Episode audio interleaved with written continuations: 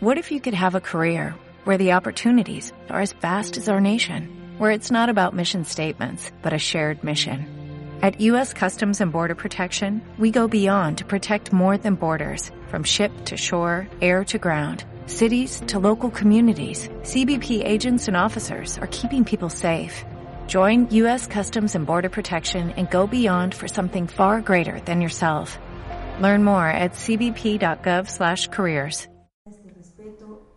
necesario de trabajar y desde la sociedad. Recuerde que en su momento fueron estas personas quienes dieron su granito de arena para construir también el momento en el que estamos ahora. Bienvenida, licenciada. Muy buenas tardes con todos y todas. Gracias nuevamente por eh, permitirnos compartir con ustedes eh, justamente en una, en una fecha y en un día eh, en el que conmemoramos justamente el Día del Adulto Mayor, pero en términos de poder justamente visibilizar la necesidad y la importancia que tiene el reconocer, como usted lo ha mencionado, ¿cierto? El aporte importante que dieron en su momento, ¿cierto? Cuando en su etapa de juventud y que ahora lo siguen dando. De hecho, hay mucha sabiduría acumulada, ¿cierto? En nuestros adultos eh, mayores existe mucha energía por la cual todavía eh, entregar, digamos, tanto a su familia y al país mismo. O sea, tenemos casos de adulto mayor que son emblemáticos para nosotros y que me parece que también se, eh, se convierten en referentes para seguir, digamos, para tomarlos como ejemplo. O sea, nosotros vemos en adultos mayores, sobre todo en la parte rural, donde todavía siguen, eh, de hecho, haciendo un trabajo físico fuerte para poder llevar eh, el, el, alimento a su casa, a su hogar, a sus nietos, ya ni siquiera a sus hijos, sino también a sus nietos. Entonces, en ese sentido es fundamental, yo creo que hablar de este tema. Sobre todo cuando hablamos, por ejemplo, de tradiciones, cuando hablamos de costumbres, es este sector de la población el que lo mantiene. Por ejemplo, se señalaba en Gonzanamá este último fin de semana en las festividades que son los adultos mayores quienes conservan el tema de telar, de tejer las alforjas y que de alguna manera también es parte de por qué se reconoce a Gonzanamá como una zona textil en este sentido. Entonces también desde ese punto hay que, hay que sustentarlo, hay que posibilitar y brindarles en este caso las garantías a estas personas y de alguna manera también tomar esos conocimientos para transmitirlos a la juventud. No sé cuáles son en este caso las líneas de, de trabajo que desarrolla el Ministerio de Inclusión Económica y Social con este grupo específico de la población. Sí, yo creo que ahí antes de, de, dar una respuesta al tema colocado, me parece que es importante compartir algunas cifras en términos de la población que tenemos en, la, en el país, ¿no? Hablamos que para el año 2018 el Ecuador tiene una población de adultos mayores de alrededor de 1.221.000 adultos mayores, lo que significa un... Para el año 2018. Al año 2018. Son cifras recientes y que de hecho eso significa el 7.2 de la población total del país. Por lo tanto es una población altamente importante, no solo, digamos, en términos de lo que significa el adulto mayor, sino también de la población a la que eso se corresponde. Estamos eh, hablando también de que existe el 53.13% de ellos, de nuestros adultos, son mujeres. Por lo tanto, también el tema de los adultos tiene más rostro de mujer. Más rostro de mujer. Así es. Y un 46% corresponde justamente a los hombres, son hombres. Eh, eso es importante y también me gustaría compartir algunos indicadores sociales y económicos. ¿Tenemos tal vez alguna nos... información respecto de la población adulta mayor en el sector urbano y en el sector rural? Ese es, ese es un dato que no lo, no lo tengo no aquí a la mano. Sin embargo, me parece que es importante, por ejemplo, Porque mirar... me hubiese gustado compararlo con los años anteriores para ver qué ha pasado con esa población. ¿Se aumentó o disminuyó justamente en el sector rural? Por supuesto. Por ejemplo, indicadores sociales y económicos de la población adulto mayor en los cuales se reflejan altos niveles de exclusión. Solamente el 48% de los hombres y el 20% de las mujeres tienen acceso a pensión jubilar eh, contributiva. Eso yo creo que es un elemento también importante para ir mirando. La pobreza se encuentra afectando al 17.6% de la población adulto mayor. Eh, desde ahí quiero partir eh, justamente comentando que en este caso para el Gobierno Nacional y para el Ministerio de Inclusión Económica se constituye una de las poblaciones más importantes a atender, a fortalecer, digamos, la intervención. En el caso de Loja, ¿cuántos atiende? En el caso de Loja estamos con una intervención, en este caso de alrededor de 17.900 usuarios. ¿Eso es toda la zona o en la provincia? Solo en la Eso, provincia de Loja. En la provincia de Loja.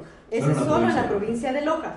Y estamos hablando de una inversión de alrededor de eh, 6 millones y algo. ¿sí? El MIES interviene con varios eh, métodos de trabajo, con algunos mecanismos, digamos, con los cuales llegamos a nuestros adultos mayores. Por un lado está el tema de la atención domiciliaria. Nosotros hacemos las visitas domiciliarias, es decir, hay adultos mayores que no hay cómo concentrarles, ¿cierto? Como eh, requiere en este caso la modalidad de espacios alternativos, que en cambio ahí genera una suerte de diversas actividades en donde se concentran los adultos mayores. Pero aquellos adultos mayores que no pueden eh, moverse porque no tienen tiempo, porque sus condiciones de físicas inclusive no lo permiten. Exacto. Entonces, el servicio llega a su casa. Llega ¿De qué manera llega? Eh, tenemos un equipo técnico que lo... Eh, ¿Hace labor domiciliaria? Exacto, exacto. Visitamos justamente sus casas, hacemos un trabajo con ¿Qué tipo de atención le brindan allí? Por ejemplo, ahí es fundamental eh, abordar los temas de corresponsabilidad con la familia. Por un lado, trabajamos una serie de herramientas y elementos que permiten que el adulto mayor se mantenga permanentemente activo, que su vida, digamos, no sea tan pasiva. Vegetaria. Exacto. Ah. Entonces ahí eh, tenemos justamente un proceso y hay una, una, norma técnica que nos da la orientación de qué tipo de actividades realizar con nuestros adultos mayores. Y es decir, lo que procuran es evitar el sedentarismo en ese lugar. Exacto. con el caso de los adultos mayores. Eso mismo. Justamente, y en ese sentido, em, por un lado, es durante la visita del personal técnico que tenemos, pero por otro lado, no es solo esperar a que llegue el técnico, sino que la familia justamente pueda desarrollar una serie de, de actividades con el adulto mayor y un reconocimiento importante a su espacio porque en la familia a veces es complejo, ¿cierto? A veces el abuelito lo sentamos en la esquina mientras nosotros disfrutamos del almuerzo o de alguna actividad familiar. Quiero señalarle, eh, licenciada, el tema, por ejemplo, que hay tantos adultos mayores a nivel de provincia, en barrios que son alejados, inclusive, inclusive viven en condiciones higiénicas totalmente desfavorables, porque de alguna manera se han quedado a un lado de la familia, tal vez en los lugares tan apartados en este sentido. Y ahí va mi consulta, ¿cómo hacen ustedes el reconocimiento precisamente de las personas actuales en los que brindará atención, las personas en este caso que pueden eh, asistir a los espacios que ustedes generan, pero sobre todo esos espacios puntuales en los cuales los ciudadanos, los adultos mayores viven apartados de la ciudad y sobre todo son lugares en los que incluso las vías de acceso son bastante complicadas. Allí, eh, otra de las, de las modalidades con las cuales trabajamos es la modalidad residencial. Quiero comentar eso porque me parece que también es importante hacer énfasis en que tenemos, cierto, nuestros centros donde están nuestros adultos mayores, pero que generalmente apunta a un tema más del urbano, si se quiere, ¿cierto? o de lo rural eh, eh, medio cercano. Y en ese sentido, eh, frente a la consulta que me, eh, me, comparte la compañera, de hecho nosotros tenemos una de las nuevas misiones incorporadas por, este gobierno por el gobierno nacional, que es justamente el tema de mis mejores años. Mis mejores años está orientada sobre todo a poder ubicar e identificar esta población que se encuentra en las condiciones de mayor, de extrema pobreza.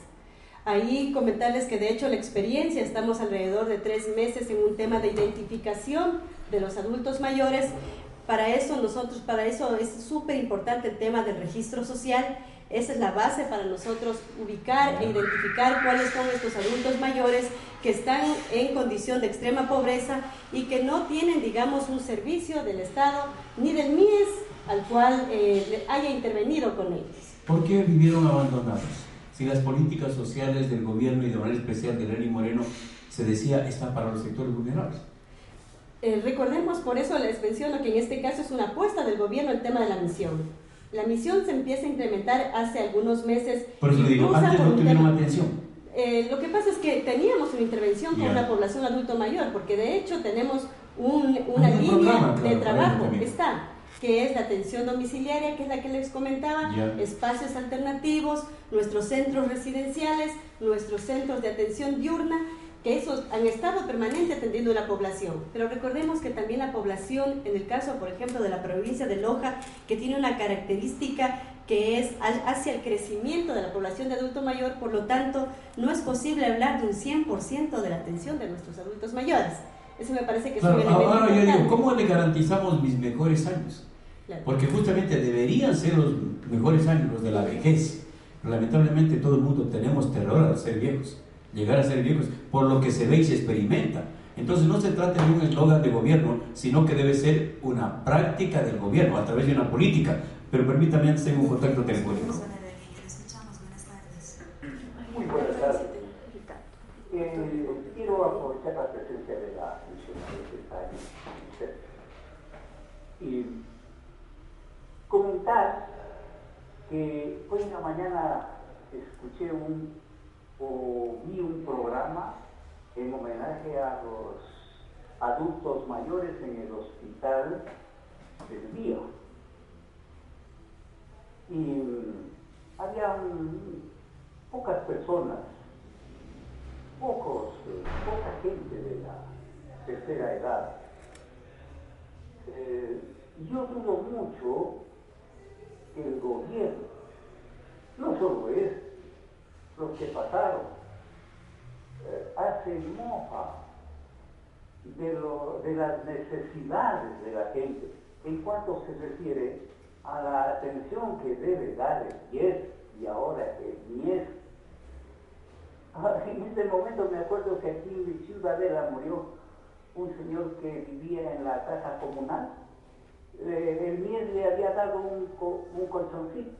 Murió el señor en la mañana y en la tarde llevaron el colchón en la camioneta del 10. Y yo digo, ¿cómo será la mezquindad de esa gente? Lo mismo sucede en el, en el 10. Es terriblemente grave. Yo pedí hace un mes y más un turno para, para la odontología. No me dieron. Recién pedí, hace 15 días pedí un turno me dieron para mañana a las 6 de la mañana. ¿Qué trato más especial para un, un individuo de la tercera edad? Aprovechando que estaba ahí ese, ese parlante haciendo el programa, conversaba con un jubilado más y decía, oiga, ¿cómo se burlan de nosotros? A mí me da un turno para las 6 de la mañana y tengo que estar a las cinco y media de la mañana el Señor dice, oiga, a mí me dieron un turno para las ocho y media de la noche.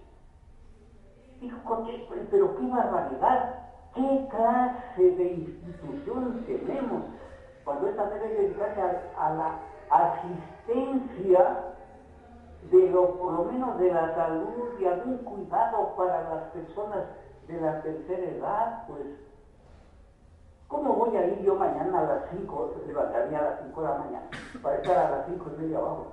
No me voy. Prefiero quedarme sin muelas.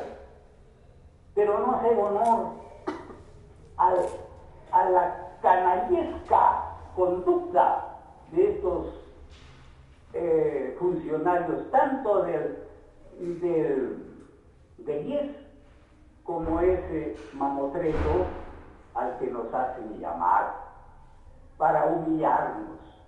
Yo, me, yo quiero pedir disculpas a usted, distinguida funcionaria, pero mi indignación es con la institución, con los que tienen que mandar, no nos hagan tanto daño. En vez de aliviarnos la vida, nos dañan. Muchas gracias. Gracias a usted por su llamada. ¿Un nuevo contacto telefónico? Perfecto, por favor, eh, ahí me parece que lo que acaba de colocar, de hecho, es parte de los desafíos que aún tenemos. O sea, la atención prioritaria orientada a los adultos mayores. No entendemos. Sinceramente, muchos funcionarios no entendemos. Son tan simplistas, créanlo así, que no son capaces de ver qué edad tiene el paciente. ¿Cómo le van a dar a una persona de la tercera edad, de más de 65 años, una cita para las 6 de la mañana sabiendo de que tiene que levantarse a las 5? Parece que quieren morir, hacerlos morir de neumonía, créanmelo así. Igual después de las 8 de la noche, cuando un anciano tiene que estar ya en su cama. Entonces, no, no crean lo que es eh, eh, eh, impensable lo que sucede en la administración pública. O sea, digo, totalmente de acuerdo que esas son realidades y dinámicas que todavía las seguimos viviendo. Y que muchas de las veces cruza por un, un tema también de actitudes, porque las políticas están hablamos del tema de la prioridad pues en la atención y lo demás, por lo tanto nos corresponde un tema de cumplir con esa política pública y eso amerita, digamos, una serie también de cambios, ¿cierto?, institucionales. En el caso del mismo MIES, ¿cierto?, tenemos un equipo que justamente llega a las familias y lo demás y por lo tanto debe haber problemas todavía con la atención de la familia, por supuesto. Por lo tanto, ahí tenemos un esfuerzo todavía mucho, un reto, yo digo, demasiado grande por hacer, eh, por, hacer, por hacer y eh, porque realmente lo que nos parece que es importante también que nosotros asumamos como funcionarios públicos es que somos servidores públicos.